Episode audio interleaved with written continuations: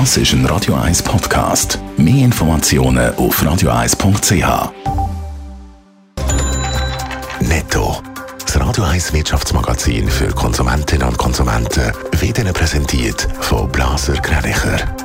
Wir beraten und unterstützen Sie bei der Bewertung und dem Verkauf von Ihrer Liegenschaft. blasergreinicher.ch Raphael Wallimann. Zum ersten Mal überhaupt haben sich Starbucks-Angestellte für eine Teilnahme an einer Gewerkschaft ausgesprochen. Die Abstimmung war in mehreren Filialen im Raum Buffalo. Starbucks hat sich immer gegen eine Gewerkschaftsbeteiligung von seinen Angestellten gewehrt. Die Filialen würden am besten funktionieren, wenn man direkt mit den Angestellten zusammenarbeiten. Der deutsche Pharmakonzern Bayer hat im Rechtsstreit um Glyphosat in den USA vor Gericht einen Sieg können feiern.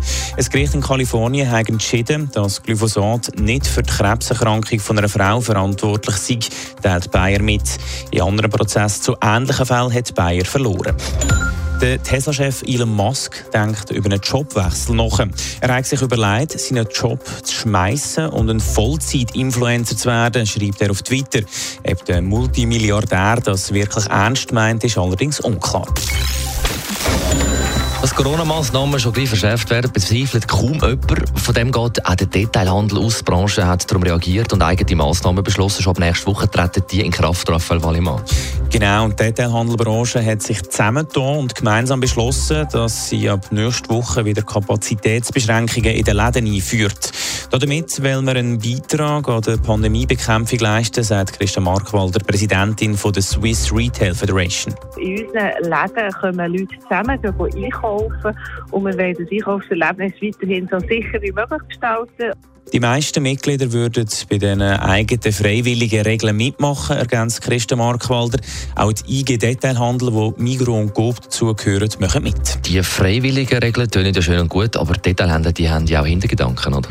Ja, absolut. Die Detailhandelbranche weiss eben, dass der Bundesrat die Massnahmen sowieso gleich verschärft. Es ist uns lieber, dass man gewisse Beschränkungen von allein in Kauf nimmt, als dass der Bund nachher plötzlich wieder zu drastischen Massnahmen wie Zugangskontrolle mittels Covid-Zertifikat oder im schlimmsten Fall sogar einen Shutdown verfügt. Sagt Christa Markwalder. Detailhändler bringen sich so schon mal in eine gute Position für allfällige Verhandlungen mit dem Bundesrat. Der trifft sich heute zu seiner wöchentlichen Sitzung. Die Einführung der 2G-Regeln dürfte dort Thema sein. Netto, das Radio 1 Wirtschaftsmagazin für Konsumentinnen und Konsumenten.